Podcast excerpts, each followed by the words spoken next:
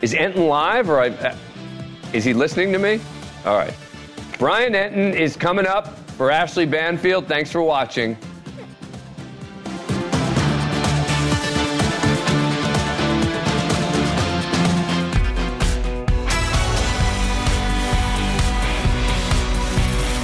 Hey, everybody, welcome to Banfield. I'm Brian Entin for Ashleigh tonight. Again, we did not expect it, but there was another document dump in the Bryan Kohberger case today. And I hate to even use the phrase document dump this time because it was actually just four pages uh, that came down today, but it was an important four pages. New information, new info about the alibi. And they gave details this time. Kohberger's lawyers are now saying, where he was during the murders, and I'll give you a hint. It has something to do with his white Elantra, they say. We will break down what they are calling an alibi. That is coming up in just a minute. Plus, uh, we are continuing our coverage of the shocking case coming out of Oregon where a man is accused of kidnapping a woman 450 miles away from his home, bringing her back to his garage where a makeshift cinder block cell was waiting. There he is, and there's the cell. Does not get much more disturbing than that. He is accused of kidnapping her, chaining her up, sexually assaulting her. Well, new tonight, we are going to hear from the neighbors. They say they felt like something was not right with this guy. They weren't even surprised by this. You're going to hear them explain uh, coming up. Also, can you imagine the trauma that the victim is going through who was locked inside that cell? Imagine living through that. Truly unimaginable. The former uh, personal therapist for Jaycee Dugard who was also kidnapped by a sex offender. She is going to join me live uh, in just a bit, explain how you begin to recover from something like that. Uh, and later, did prison officials release a serial killer into the public? That is the question in Portland, Oregon. Six bodies have been found over three months, and police say the person of interest in the case was released from prison two years ago. Imagine how outraged the families are about that. The sisters of one of the potential victims will join us live coming up later in the show. But we begin tonight with breaking news from Moscow, Idaho. It is the single biggest question hanging over defense attorneys in the Idaho quadruple murder case. Bryan Kohberger has claimed to have an alibi, but what is it? Prosecutors say they have a right to know, and tonight the defense has finally responded with some new details. It is a bombshell new defense filing in just a little while ago. It states Mr. Kohberger has long had a habit of going for drives alone. Often he would go for drives at night. He did so late on November 12th and into November 13th, 2022. Mr. Kohberger is not claiming to be at a specific location at a specific time. At this time, there is not a specific witness to say precisely where Mr. Kohberger was at each moment of the hours between late November 12th, 2022 and early morning November 13th, 2022. He was out driving during the late night and early morning hours of November 12th to November 13th, 2022. So he was out for a long drive. These four pages, uh, they don't give any evidence to back that up, but there was one line that stood out to me. It says, Mr. Kohberger has indicated he anticipates corroborating witnesses. So maybe there are witnesses. They may have witnesses waiting. Maybe there aren't witnesses. We don't know that part yet. Uh, they didn't fill us in there, but apparently they are claiming the alibi is he was out driving during that time. Joining me now with their insights on all of this, criminal trial attorney and News Nation legal analyst Sara Azari. She also has a weekly podcast called The Presumption. And Dave Aronberg, state attorney for Palm Beach County and a former assistant attorney general. We've got a great panel tonight, Sarah and Dave. I want to start with you, Sarah. I mean, out driving. They say mm-hmm. that he was out driving around. I mean, what do you make of it? I guess I was just expecting something more than that. Well, I'm sorry you're disappointed, Brian, but look, Anne Taylor's all business. She's not, she's no games here. And I think we're used to seeing an alibi in the traditional sense where it is, I was here at this time and these are the people that can corroborate it. That's not what she's doing. Um, what stood out to me uh, is that there is this new information, and we know that she's saying he was alone. Uh, translation: There is nobody, nobody that corroborates, you know, where he was, what he was doing at this time, and that she was driving around. That's key because should those cell pings, the movement of the car, the data from the phone, in fact check out and be reliable forensic evidence, then he doesn't have to deny that it was him driving that Elantra. He could just say, that still is insufficient to place me in this party house and put a knife in my hand. So I think those two terms were really significant in terms of the new information. And again, I think, you know, alibi under Idaho code doesn't necessarily have to be I was there, I, I was with this person at this time. Because remember, in this case, the, the, the, time, the time stamps go far beyond the 15 minute window around the murder. So for him to be able to get a gazillion terabytes of information and go through all of this with the delay and then be able to say where he was exactly at a specific time is impossible uh, at this. And, you know, they're pressing Anne Taylor saying, where's the alibi? Where's the alibi? Where's this? She's like, here's fine. This is what he was doing. He was driving and, and that's as much as we can tell you at this point. Okay. So he was driving around. They say we know there were cell phone pings which I guess could go along with this driving around alibi. But Dave, my question is remember, they said that the phone, that his phone was turned off during the time of the murders. So if they're going to say he was driving around, how do they then explain why the phone was mysteriously turned off just at the time when the murders happened? Yeah, such a criminology expert this defendant is, huh? He he turns off his phone during the murders and expects to get away with it because of it. How will they find me? My phone was turned off. Well, the stuff in Anne Taylor's document, her pleading, is not inconsistent with what happened. Uh, with this is what she said, as you quoted, that he would go on drives at night, and he did so late on November 12th and into November 13th. Well, that is still consistent with slaughtering those innocent victims. He could have been driving late on November 12th, stopped at the house in the wee hours, and then drove back. So it's not inconsistent. But the whole purpose of this alibi requirement under Idaho law is to avoid trial by ambush. You want to give prosecutors a chance to track down the witnesses so that Kohberger doesn't show up the day of trial and says, Here it is. Here's Uncle Stewie. I was at his house right. with him. That's not fair. And they didn't give any uh, witnesses because there are no witnesses. He's just going to say he was by himself that night. How convenient. Sarah, I remember you told me early on, I remember you said this. You said this on the show that you thought the biggest issue for the defense was that the phone was turned off. You found that that was a problem. Um, mm-hmm. It still doesn't seem like they can explain that. They can say he was driving around, but uh, you know, how do you look past the fact that the phone was turned off? I thought you were going to cross examine me. Yeah, I still stand by what I said. I think that's always a bad fact when a phone is on consistently and then is suddenly off. Um, that to me is far worse than you know some of the stuff we hear about the uh, touch DNA, for example, at the scene.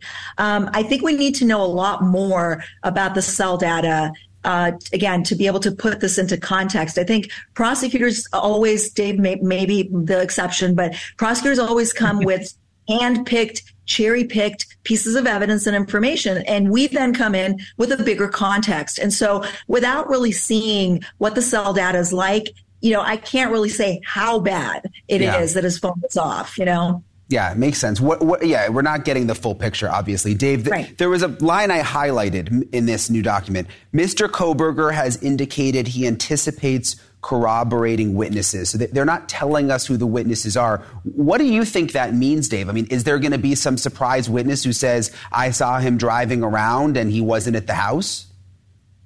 I think that the defense lawyer wants to have it both ways. They're required to provide the names and addresses of the witnesses, and instead they have none. But they're leaving the door open, saying, well, there could be some if we find some. If someone wants to come forward and say that they were with my client, so they want to have it both ways, but they're violating the rule by not providing the names and addresses. Now, here's the thing that I think Sarah and I can agree on is that even if they violated the rule and didn't provide the names and addresses as required, the judge is still going to allow a last minute alibi witness in the interest of justice. The tie always goes to the defendant and then some. Mm. Interesting. Yeah. I also think at one point, I, I, also think the way that I read it was that what, what Anne Taylor's saying is that had you given us the opportunity to prelim to cross examine your witnesses, we could potentially corroborate that he was driving around. I, I read it to mean not necessarily that the defense will bring in new witnesses, but that in the process of the trial and cross examination, they might be able to corroborate this uh, quote unquote alibi.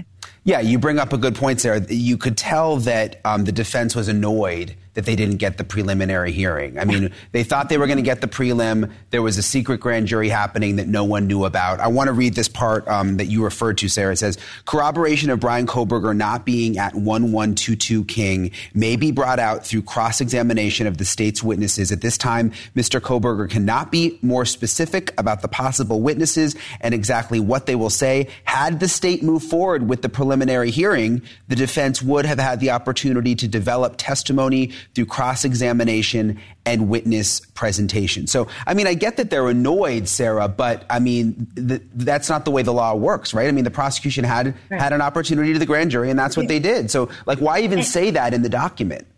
Well, yeah, and that part of her pleading was a little bit like wah wah. Yeah, wah wah. Yeah. Yeah, and and and you know, um, Dave knows this. It's it's absolutely the state's choice whether to go by grand jury um, to establish probable cause or do a preliminary hearing, and they chose to go by grand jury. And I always said, why aren't they doing that? When are they going to do that? You know, so it was absolutely their choice. But I think the defense is annoyed altogether that you are delaying discovery you are um, trying to take a peek into essentially our work product to find out who was corroborating witnesses for witnesses are for alibi and you're trying to violate his sacrosanct right to a speedy trial that he doesn't want to waive and so sit this one out you know prosecutor and that, that's really what she's saying she's kind of like fine. He was driving around. Leave us alone. Yeah, that's how I. When you mentioned the wah wah attitude, I mean, with with a lot of her filings, I don't know if this is just because there's a gag order, but it's almost like she tries to sort of like paint a picture of the vibe right now, or what she's annoyed about, or what she wants people to know. Do you know what I mean? Have you gotten that sense, Dave, a little bit? Like, or is that just does this all look normal to you? Oh, she's mad at the prosecutors because they gave her false hope. For a while, the prosecutors were going to go through with the preliminary hearing, and Sarah and I were like, "Why?" And then, as if they were waiting for her to reach for that dollar bill on the ground, they snatched it away at the last minute. And I think that's what she's upset about was because the prosecutors always had this ability just to go to a secret grand jury, but they were not going to do so until late after she had prepared for the preliminary hearing. So she's going to try to make life a little miserable for the state now. Yeah, I guess that would be annoying if you prepared for that preliminary hearing um, and then you find out that that was kind of a waste of time. Sarah, do you think that that this that he was driving around this new alibi that's come out? He was driving around. Is that it? I mean, is there going to be more to this when we when we have when we see a trial, or, or is this is this what we should expect? Like this is what they're going to say? He was just out for this night drive. I mean, look, um, it's really nice to be able to stick to a theory of the defense all the way from the beginning through trial. What's important is that at trial, you need to pick it theory and stick to it. But up until trial, um, it's, you know, you can throw things at the wall and see what sticks. Um, you might say things because you're under pressure like she is um, to just, you know, get them to back off a little bit. Um, I don't think it's wise because we're all, you know, all, all eyes are on this case and we're trying to read into every document that is posted on the court's website. And now she's saying he was driving. But look, it's possible. You know, I think these two college towns, there was a definite relationship, egress, ingress but between these, uh, you know, these towns. Uh, he lived in that town. Um, and so there, these these college students were socializing back and forth. I don't think it's unusual that he was driving around. It doesn't. It's it, it, you know, it's not like he just decided he can't sleep and started driving around. We don't know where he was driving from, where he was going. Right. It's very vague, right? So she's leaving room to be able to explain this further and flesh it out further.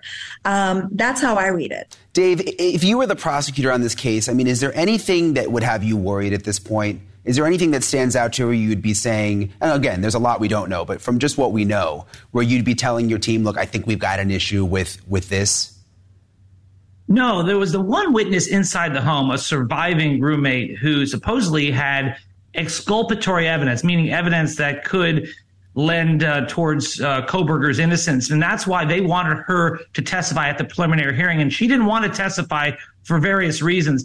I think that was a fabrication in the, in the press. I don't think she really has that kind of evidence that would clear Kohberger. But that's the only thing I've seen so far that if it did exist, that could create reasonable doubt. Otherwise, I think that they got this guy dead to rights. It's going to be interesting to see how. what about out. Dave? What about the three unknown male DNA profiles at the scene? What about the fact that it was a party house?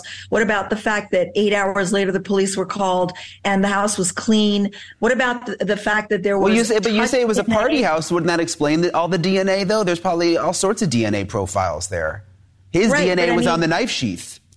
But one, but that's touch DNA. So that's problematic. Dave knows that. And then there was the one legged situation with the one latent footprint. I mean, what, what is that? Like, was somebody hopping around? I mean, it, it's, it, I, I see a lot of problems, but those problems can be a wash as we learn more in this case. If there's more evidence that's reliable that, that will withstand the testing in court, then I think we know we ha- we can have a better conversation. But right now, I see a lot of problems. I see a lot of holes. Well, I think it's a good point you make that we don't have a lot of the information. So it's hard. You can only discuss this so far without knowing everything that they know. Uh, Sara Azari, Dave Aronberg, you both are, are, the greatest. Thank you so much for coming on tonight. This was fun. Thank, Thank you. you. All right, coming up, there is new information on the man accused of kidnapping and imprisoning a woman in a cinder block cell in his garage. It is shocking. We first brought you the story last night. Now we've got the neighbors talking about this. They say in some ways they aren't surprised. They had a bad feeling about this guy. You'll hear what they said coming up next.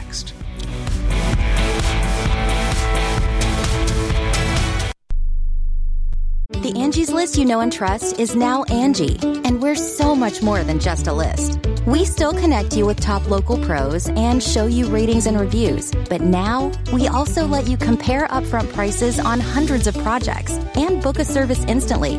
We can even handle the rest of your project from start to finish. So remember, Angie's list is now Angie, and we're here to get your job done right. Get started at Angie.com. That's A N G I, or download the app today. Hi, I'm Ryan Blaney, a third generation race car driver and I dedicate a lot of my time going fast. But when my grandpa was diagnosed with Alzheimer's, it was a very unexpected bump in the road for us. It's important to notice if older family members are acting differently or having trouble with routine tasks. Early detection of Alzheimer's can give your family time to explore support services and access available treatments. If you or your family are noticing changes, it could be Alzheimer's. Talk about seeing a doctor together. Visit alz.org slash time to talk, a message from the Alzheimer's Association and the Ad Council. Everyone has a community a neighborhood, school, kids' teams, where you worship, work, work out, or any other place or group where you choose to belong. Communities can provide support when you need it, and even when you don't know you do. Like when it comes to preventing underage drinking and other substance use. Community members can be your eyes and ears when you're not with your kids and alert you to signs of potential problems. Learn more at talktheyhearyou.samhsa.gov. Do you want to make a difference in your community? Volunteer with your local fire department. Operational and non operational positions are available, and training is provided. Anyone can be a volunteer. You just need the heart and drive to make a difference where it's needed most. When your community needs you, will you be there to answer the call? Learn more about volunteering at makemeafirefighter.org. That's makemeafirefighter.org. Thanks for listening to News Nation on the go. I'm Marnie Hughes, and this is America's fastest growing cable news network. Together. Juntos. Together. We stand up to cancer. On Saturday, August 19th, join Stand Up to Cancer for all the inspiration. Together, we can stand up for our family and friends and everyone who is battling this disease. Celebrating all the progress and innovation. So just stand up with us. One night to save lives. Join the millions in the fight against cancer. Tune in Saturday, August 19th at 8, 7 central on ABC, CBS, Fox, and NBC. For more ways to watch, visit standuptocancer.org. My son Ian was diagnosed with a brain tumor at the age of 16 months. We had no hope until St. Jude rescued us. He's alive because of what St. Jude has done. He's here because of the doctors who came before, their blood, their sweat, their tears, the knowledge accumulated and shared, you know, with everyone else around the world. This is how we help kids beat cancer all over. Finding cures, saving children. Learn more at stjude.org. In a single moment, everything can change. When a player's sudden cardiac event brought a national football game to a halt, it shone a spotlight on the importance of CPR readiness. Now, with youth sports in full swing, the American Heart Association is rallying parents and coaches to be ready in an emergency. To be ready, learn hands only CPR. It's a skill anyone can learn in minutes. Visit heart.org slash hands only CPR and become a lifesaver today. It's an era of politics like we've never seen. A new kind of politics needs a new kind of program you can trust. Welcome to The Hill on News Nation. I'm Leland Vittert. Introducing The Hill. President Mike Pence joins us now. I welcome President Biden taking his record to the American people. DC's definitive source for nonpartisan political news. The Hill, weekdays at 5, 4 Central on News Nation. To find News Nation on your screen, go to joinnn.com. That story we first started covering last night about the woman locked in the sex offender's cell. I mean, it, doesn't get much more disturbing than that. And now there is new information. Uh, his neighbors are now talking. We're going to get to that in a second, but let me sort of give you the, the backstory again. Negasi Zuberi uh, is accused of soliciting a woman for prostitution, impersonating a cop, and then tasing that woman and locking her in a cinder block cell in his garage. Luckily, she was able to escape and flag down a passing car for help. Uh, a raid of the suspect's home revealed the makeshift cell and disturbing handwritten notes outlining his demented plans. A history of Zuberi's violence against women seems to now becoming more clear. There is new reporting that the mother of his children sought a restraining order against him in 2020, alleging Zuberi had also physically attacked her uh, and threatened their children. Now, former neighbors who had lived next to Zuberi in Vancouver, Washington, are speaking out and saying that they are not surprised by any of this. Here's what a neighbor named Mark told our News Nation affiliate in Portland. I wasn't surprised. Personally, I wasn't surprised. I knew something's going to go down. It was always something left to right going on that didn't feel right. For him, it was more like, you know, I'm I'm the man. I'm taking charge. And so when they when I found out about even like the whole pretending to be a cop, and I'm like, that's not surprising from him, you know, because that's probably uh, like I'm like he he's a con artist. Now, Mark went on to say he actually knew Zuberi uh, by one of his aliases and that neighbors were forced to contact authorities several times for reasons including stacked trash and also aggressive behavior. Police haven't released the name of the woman in the cinder block cell. They attribute her survival to her own quick thinking. She was able to break the metal doors uh, of that cell, actually break the joints. Her hands were so bloody because she was fighting so hard to break out. Then she got out. She broke into Zuberi's car, was able to grab his gun, uh, and then flee. Can you believe that? I mean, that's unbelievable. She was able to save herself, potentially save other women from the same nightmare because now he is behind bars. When asked about her condition, uh, here's what authorities had to say. The victim is strong and courageous, and right now she is physically okay. Um, and we are working with her through our victim services department to make sure that she has whatever resources she needs to continue to be resilient. And joining me now is Dr. Rebecca Bailey, a leading family psychologist and former personal therapist of Jaycee Dugard. Jaycee was, of course, abducted by a convicted sex offender while walking to the bus stop when she was just 11 years old and remained missing for more than 18 years. Uh, Dr. Bailey, thank you so much for being with us tonight. Um, I mean, you saw those pictures, you heard the description of what that woman went through. I mean, what does it take to overcome something like that emotionally? I'm just I'm just imagining what she must be going through in this moment. Well, she's already, as we you guys highlighted, amazing, amazing in her ability to think and get out of that circumstances because we know so many times that that opportunity is so short to get out through that tiny window of escape and sometimes there isn't even one. So right now the adrenaline is probably calmed down somewhat um, hopefully she is, and it sounds like she is in a place where people are applauding her strength and making this part of the story about her courageousness. Um, that's what we need to recognize in these situations uh, when someone like this comes through and defeats the odds like this. Does it, I mean, affect someone long term, a situation like this? Is there a way to get into therapy right away and, and sort of avoid some of the, the longer term impacts? Or no matter what, are you pretty much going to be dealing with this for a long time?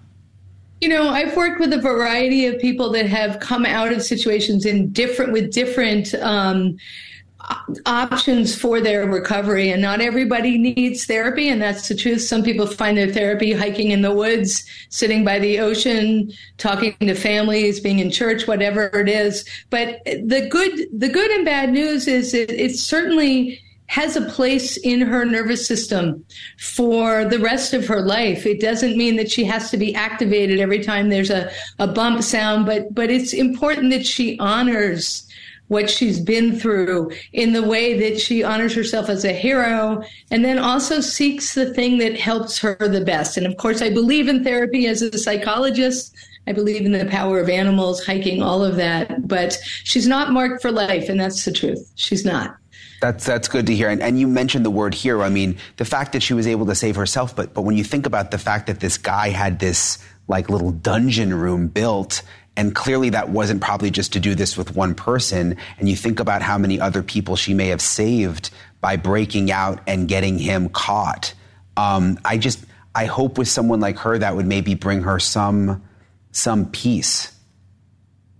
Absolutely. What she was able to do was access her fight flight, right? She was able to get out um, of that absolute terror and think and think amazingly and push through. And, and what always blows my mind, for lack of a better word, with so many of the survivors is the incredible resiliency and the strive to, to thrive. Um, so she is to be applauded. And I do have a feeling that there's going to be a more people behind behind her. We may never know. We may, but um, again, absolutely. Thank you. Hero is the word. Yeah, I'm sure. She, hopefully, she's getting a lot of support, and um, again, she's really a hero when you think about what could have happened to other women. Uh, Dr. Bailey, thank you so much for coming on with us tonight. We really appreciate it. Thank you so much. Take care. You too. Okay. So we know that Zuberi's uh, victim was a sex worker. The Gilgo Beach murder victims were also sex workers. And sadly, women who are escorts or prostitutes are often targets uh, in these situations. Uh, the stats are really interesting. It's estimated that 43% of all serial killing victims between 2009 and 2019 were sex workers. Another study puts it in this disturbing perspective. Uh, being a prostitute this is a quote, increases your chance of being murdered by 60 to 100 times.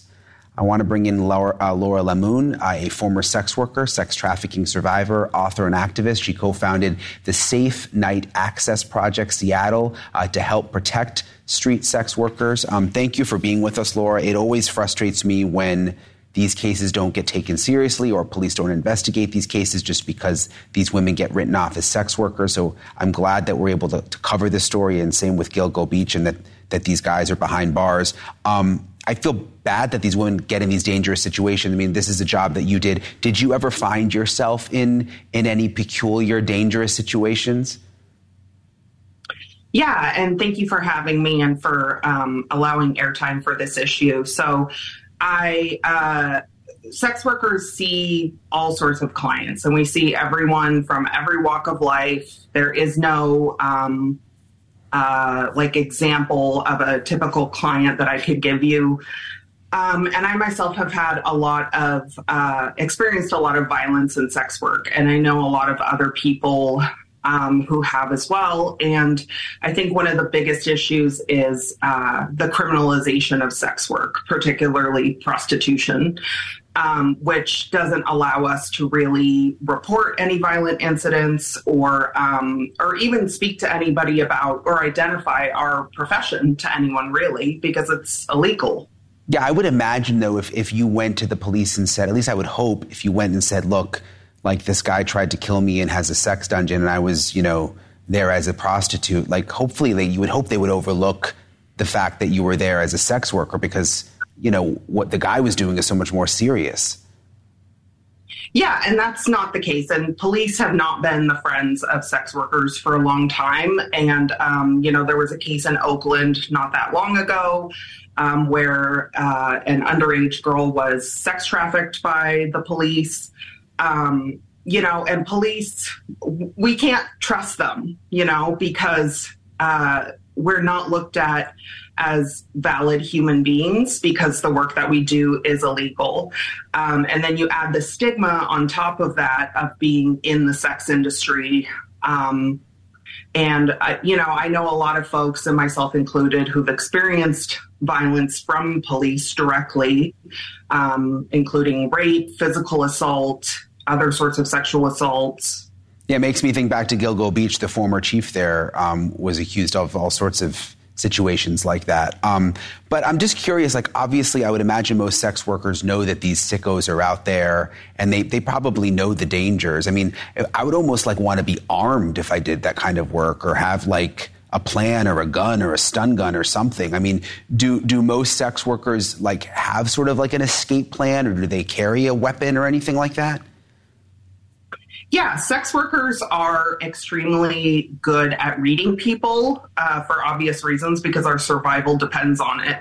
And we have to have good interpersonal skills. And, um, you know, we're extremely intelligent and have amazing uh, uh, survival skills just in general. Um, so, but that's not enough. You know, we need protection. Did you systems. ever have to like get out of a situation? Like, did you ever get yourself in a really scary one? Yeah, uh, a number of years ago. So I I don't do the work anymore, but a number of years ago, uh, the last time I did do uh, prostitution, so full service sex work, um, I was raped and robbed, and I wasn't. A, uh, personally, I guess I could have theoretically gone to a hospital, gotten a rape kit, gotten um, you know, Plan B and PEP and the whole thing. But I I didn't feel comfortable both in terms of the work being illegal and also the stigma associated with it and fearing being treated differently. Yeah, that makes sense. Well, like I said, at least these cases are getting attention because um, you know no woman obviously deserves to be in a dangerous situation um, like like what we've seen, or man for that matter. Uh, Laura LeMoon, uh, thank you so much for coming on with us tonight. Really appreciate it. Thank you. Okay, we're going to take a quick break, uh, but when we come back, we are hours away from an update on the Gilgo Beach, Long Island serial killer investigation. Police in Suffolk County planning a news conference in the morning. Of course, we're going to be all over that. But think about this the next time uh, you're in a car. The FBI is tracking hundreds, hundreds of homicides where the victims are killed or dumped besides the nation's highways and interstates. Who are the killers? Who are the victims? They're not truck drivers, by the way. You see trucks here, most of the truck drivers are good guys, uh, but it is happening on the highways. And we're going to investigate those alarming statistics coming up next. What could be a big day tomorrow on Long Island? 10:30 in the morning. That is when the Suffolk County District Attorney will hold a news conference on the Gilgo Beach serial homicide investigation. As you know, uh, the suspect they have in custody is Rex Heuermann, a family man who's lived most of his life just a few minutes from where the bodies of his alleged victims were buried. In fact, many of this country's most notorious serial killers did most of their killing very close to their homes. Dennis BTK Rader killed 10 people, all of them in or near his hometown of Wichita, Kansas. Uh, John Wayne Gacy and Jeffrey Dahmer famously killed most of their victims inside their homes and kept most of their bodies uh, inside their houses, too. But homicide experts say there are serial killers literally everywhere in the country, and they do not all stay put. Listen to this FBI analyst on what they found from a high altitude look at unsolved murders across the country we started noticing within our database a number of bodies along the side of the road. Victims kept coming up as prostitutes, specifically truck stop prostitutes, and one after another, our main suspects or confirmed offenders were identified as truck drivers. And so, putting those pieces together, we started to say something's going on. We have an inordinate number of victims and offenders from this rather specific pool of the population. So, what's going on here? What are we missing? 750 homicide victims found along America's highways, 750 victims, and that's in less than 20 years. Let's make something clear. The FBI is not saying that all truck drivers are serial killers or that serial killers are truck drivers. In fact, uh, they go to lengths to say that the truck driving community is honorable and necessary profession. And oftentimes it actually is truck drivers. I've done these stories who report the suspicious behavior. They're really big in stopping human trafficking. They're the eyes out on the road. So this is not a dig on most truck drivers. Uh, but let's see that map again. You see here, FBI experts say this shows a pattern of victims and possible suspects that is unmistakable There are so many bodies and so many possible suspects that the FBI created a special unit called the Highway Serial Killings Initiative. And the bottom line is somebody is killing people along America's roads and interstates, and those murderers are on the move. I want to bring in uh, Judge Mary Claire Akers. She sits on the 13th Judicial Circuit in West Virginia. She's a former prosecutor who focused on violent crimes and homicides. Thank you for being with us, Judge. It's interesting, like, this doesn't seem to get a lot of attention. The cluster um, serial killings are obviously the ones that make the headlines, but I didn't even realize this that, that there were so many of these deaths along the highways. I, we've known that for a long time, uh, actually, in the law enforcement community, that is. And in my former uh, career as a prosecutor, we saw that quite a bit. Here locally, I'm in Charleston, West Virginia. We've had several cases where we've we find uh, victims by the side of the road. Um, or in high traffic areas where there are a lot of people and a lot of movement. And that FBI analyst mentioned the, the sex workers component. Is that why you think these don't get as much coverage? Because people just sort of write off the women if they're if they're sex workers? I don't think that's completely it. I think that a lot of times sex workers aren't honest with people that are close to them about what they're doing. Um, so it may be a while before people know that they're missing. Uh, and it may be that a family member reports someone missing and it's just one person. So there are limited resources for finding just one person.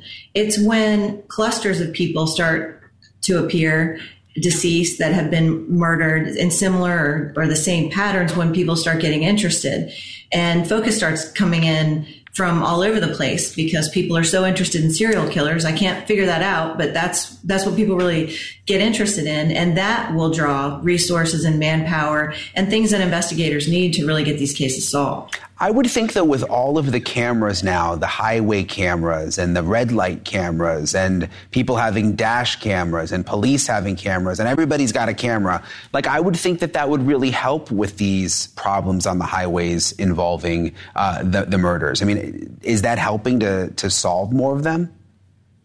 I think what what we saw in the past is there are a lot of cameras. A lot of cameras are not high quality though. A lot of cameras are not going to catch the characteristics of someone's face. I think that also there's a massive amount of information now.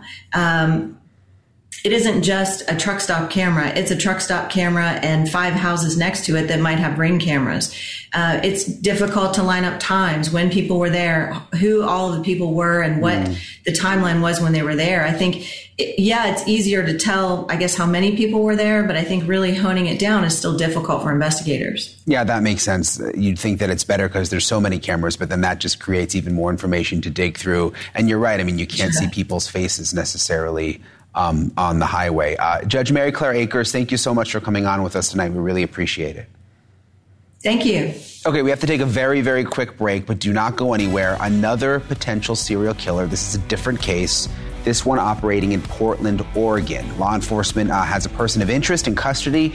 It turns out he was in custody before, and you can see all the victims uh, right there. He was in custody before, but he was released ahead of schedule which has a lot of people outraged. We'll explain the details, talk to a potential victim's family. That's coming up next. Coming up next. If a baby is giggling in the back seat, they're probably happy. If a baby is crying in the back seat, they're probably hungry. But if a baby is sleeping in the back seat, will you remember they're even there? When you're distracted, stressed, or not usually the one who drives them, the chances of forgetting them in the back seat are much higher. It can happen to anyone. Parked cars get hot fast and can be deadly. So get in the habit of checking the back seat when you leave. The message from NHTSA and the Ad Council. My toddler got into my cleaning supplies. I might have taken too much medication. Do I need to go to the hospital? When poison happens, Poison Help is here We're the free 24 7 hotline that answers your poison questions. With expert advice from local professionals, available at no charge in over 100 languages, make the right call in a poison emergency. Call Poison Help 1 800 222 1222 or visit poisonhelp.hrsa.gov. Meet Ed, movie buff, animal lover, safe driver. Five years of driving an ambulance teaches you a thing or two. If people knew what I know, lives could be saved. When I see a car trying to rush past a turning bus, I get concerned. You see, when big vehicles turn right, they have to swing wide to make the turn. And that's a lesson you don't want to learn the hard way. When trucks and buses turn, let's you and I wait. It's, it's our roads. It's, it's our safety. safety. Visit www.sharetheroadsafely.gov. My son Ian was diagnosed with a brain tumor at the age of 16 months. We had no hope until St. Jude rescued us. He's alive because of what St. Jude has done. He's here because of the doctors who came before, their blood, their sweat, their tears, the knowledge accumulated and shared, you know, with everyone else around the world. This is how we help kids beat cancer all over. Finding cures, saving children. Learn more at stjude.org. Urgency behind. Check. When UC tried to slow me down, I got lasting steroid free remission with Rinvoq. Check. The Supplemental Security Income Program provides monthly payments to help meet basic needs, like putting food on the table, paying the rent, or buying new shoes for growing feet. You may qualify if your income and financial resources are low and you are 65 or older, or an adult or child with a disability or who is blind. Call 1-800-772-1213 or go to ssa.gov slash SSI to start to apply. Produced by Social Security at U.S. taxpayer expense. How was your drive to school? Let me tell you. I had to get my iced coffee first. I just can't seem to put it down. My favorite rapper just announced a tour. My phone was buzzing like crazy. I'm so excited. I had to text all my friends right then to talk about it. Then someone started calling me and. Let's try that again. I turned my phone off right away. I never drive distracted. Visit StopTextStopWrecks.org. A message brought to you by the National Highway Traffic Safety Administration, Project Yellow Light, and the Ad Council. Kids across America are going to school hungry. Millions of kids every day. But one simple thing can help change all of this for a hungry child in America. Good, healthy food and the energy it brings. With help from caring people across America, No Kid Hungry is providing healthy meals and hope to hungry kids so they can build better futures.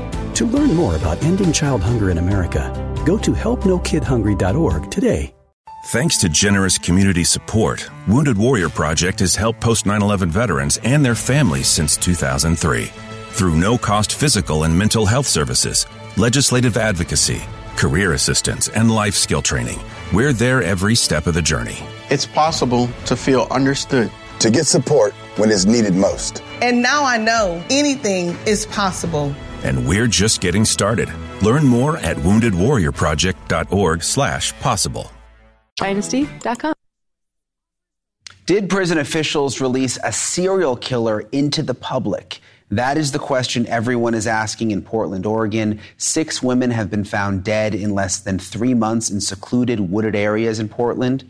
Uh, the bodies were found within 100 miles of one another, and all of the victims were under the age of 40. They were found in discarded barns, on the side of the road. Some were even hidden in bushes. Uh, police say the number one person of interest is a man named Jesse Lee Calhoun, who you see there. Uh, he is in custody right now for a parole violation. He has a long rap sheet 2003 and 2008 convictions for assault, sentenced to four years in 2019 for burglary. He was released early in July 2021 by then Oregon Governor uh, Kate Brown for having served as an inmate firefighter during the wildfire uh, wildfires and to mitigate the spread of COVID 19 in prison. I never even heard of inmate firefighters. That's new to me. Uh, but a woman who claims to be Calhoun's girlfriend has linked him to at least two of the current victims. I'm joined now by sisters of one of the six women found in the Portland area. Uh, Ariel uh, Hamby and Robin Speaks are the sisters of Joanna Speaks. Uh, thank you both for, for being with me. I'm, I'm so sorry for,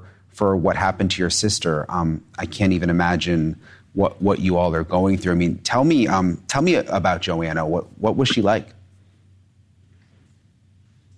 She was vibrant and full of life and she did things her own way. Yeah, you can. She te- definitely did. She was witty and sarcastic. Yeah, you can tell in the pictures that she looked like she had uh, like just a, a, a great personality. Um, Robin, six women found within 100 miles of each other. Police have linked four of the victims to the suspect. Do you have any indication if they're in the process of linking your sister to him? Um, is there any new information on that front? Um, I do believe that they will link her eventually, um, even if it's different compared to what they find, you know, or have found with the other girls. Um, we are working hard to find any, you know, verified personal links, but um, we are already aware that Joe's been linked to the girls personally. So kind of just feels inevitable at this point. Yeah, it makes sense. Ariel, um, is there anything um, that like connected your sister to this man that you know of? Why he may have, uh, you know, gone after her particularly? From what I understand, he was a part of um, the demographic that she was in, kind of that addiction. Um, she was houseless at the time. So I feel like they could have connected that way. Um, I don't think or know of anything that would create a target specifically on her, but who's to say at this point anything is possible? Robin, what do you make of? I mean, it's kind of startling that that he was let out of prison um, with that rap sheet, and then it's interesting the whole thing about let out early for being an inmate um, firefighter. I mean, that that's got to be make make you angry, I would imagine, because because when he got out is when he, you know, killed all these women. I mean, he hasn't been charged with anything specifically yet that I know of um, for any of the women. Yeah, that's But, a good point. Accused, yeah, that's that's that's right. It is it is not okay that somebody with a rap sheet as long as his is free to walk the streets. I mean, regardless of thank you for the help in the fires, but still he did the crime and he should have had to do the time that he was supposed to and him being let out regardless of whether or not he does end up getting charged with or found guilty of anything with these women he went back for a reason and should have gone back prior to that I know of. Um, for a reason he was breaking the law anyway, either way, after being let out. So yeah, it's it's not okay that he was just released. Have police given you any new information, Ariel, in terms of the investigation? Do they keep you updated? Is, there anything new? We talk to our detective pretty regularly, at least once a week, sometimes every day. He's really good about keeping us updated on processing of certain evidence they have. Um, I don't have any specific updates other than he's basically implying that we're going in the right direction. So uh, I'm hopeful. Robin, are you in contact with any of the other um, victims' families? Has has there been any sort of connection there made? Yeah, we've been speaking with um, some of the moms of the other girls, and um, we try to keep in touch with them regularly, and you know, help each other as far as any any new information or whatever, and kind of more just support through this whole thing. Yeah, it, it's. I'm sure it's hard to be patient, um, Ariel. You know, but obviously, you know, it, this these types of investigations take time. But I would imagine it, it's just it's got to be just awful waiting and and hoping that that they that they do come to some kind of resolution that there's some kind of connection made. I, I would imagine that'll bring at least some kind of closure. It would be a step in the right direction of closure. Um, I don't think we'll have that until we get a conviction, but it definitely gives us a little bit of hope that justice will be found for her. And we're not good at being patient. And thank goodness our detective is so willing to explain like procedures and timelines to us because it really makes us feel like we're being heard and we understand the process. Yeah, no, thank goodness that you have a, a, detective who keeps you in the loop like that. And, and again, we, we cover a lot of these stories. That's always a frustration, but unfortunately, sometimes the wheels of justice do just turn really, really slowly. Um, Robin, when was the last time you, you talked to your sister? What was your relationship like before this um, this awful thing happened? Um, it's been a while since I've actually talked to her in person. We would message every once in a while. Uh, she reached out by message often to all of us. Um, but she kind of just kept to herself and she was part of the demographic that we talked about earlier. You know, she was she was a struggling addict and she was trying to get clean and she was trying to get into recovery and stuff. So, um, but with that whole thing, I mean, we kind of had we had boundaries because of that because we have families that we have to take care of and yeah, of course.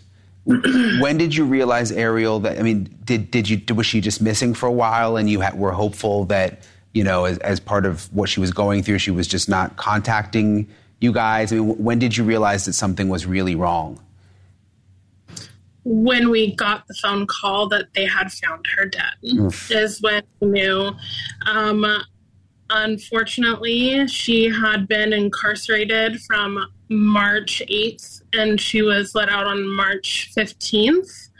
And the 16th was the last anyone had heard from her. And we were used to her, you know, reaching out every other week, once a month.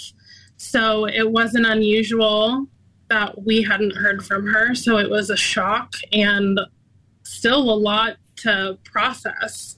When we got that phone call, I still don't think it feels real sometimes. Yeah, I can imagine. Well, Ariel and Robin, thank you for coming on. You know, I think everybody has someone in their family or a friend that struggles with addiction. Um, and I think everybody can relate to that, and no one deserves to end up in a situation like your sister. Um, they're just as human as anybody else. So thank you for coming on. We really appreciate it.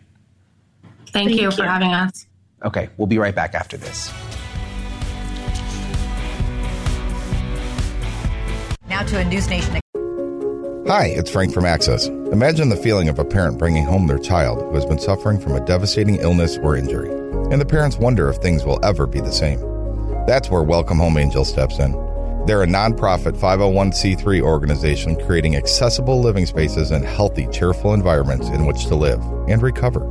To learn if you're eligible for a makeover, to donate to these amazing families, or just get involved, visit welcomehomeangel.com. Change a room, change a life. We are the Veterans Health Administration, and our hands provide life changing care to over 9 million veterans across more than 1,200 facilities nationwide. Join hands with us to make an impact in your community. Learn more at vacareers.va.gov. For my friend, Luke. For my mom, Paulette. And for my mom, Phenia. For my husband, Helmet.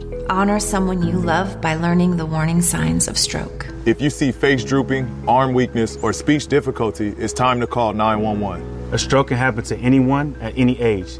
Be ready to spot a stroke fast. Learn more from the American Stroke Association at stroke.org. When it comes to a gun suicide attempt, all it takes is a moment. My son Ricky took his life by the use of a firearm. It broke me, and I contemplated suicide. My grandson I was going to have to be here for him. I still own my firearm. I keep it in a safe because I want to keep my grandson and myself safe. Store your guns, locked, unloaded, and away from ammo. Hear more safe stories at endfamilyfire.org. Brought to you by Brady and the Ad Council. Babes, what are you doing? What? I'm just mowing the lawn.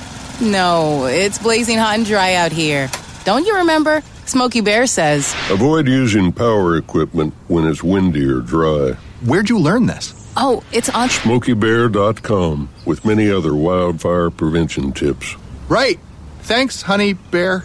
Because remember, only you can prevent wildfires. Brought to you by the USDA Forest Service, your state forester, and the Ad Council. I'm a pretty great multitasker. I can wash dishes and do laundry. I can roller skate while walking my dog. I can even order lunch while doing my homework. But I can't use my phone while driving. A distracted driver is one of the leading causes of death in the United States. So when it comes to driving, please don't be a multitasker. Don't drive distracted. A message brought to you by the National Highway Traffic Safety Administration, Project Yellow Light, and the Ad Council. Go to DealDash.com and see how much you can save. For people who are a little intense about hydration What if one day you went to your secret hiding place and instead of what you came for, you found a phone number 1 800 662 HELP? What would you do? Would you stop and give it some thought? Before drugs take their toll on you and your family, know that there is help. You can quit. For help with drug use, call 1 800 662 HELP for free and confidential information and treatment referral or go to samhsa.gov slash know the risks.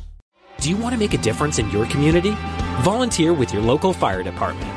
Operational and non operational positions are available, and training is provided. Anyone can be a volunteer. You just need the heart and drive to make a difference where it's needed most. When your community needs you, will you be there to answer the call? Learn more about volunteering at makemeafirefighter.org.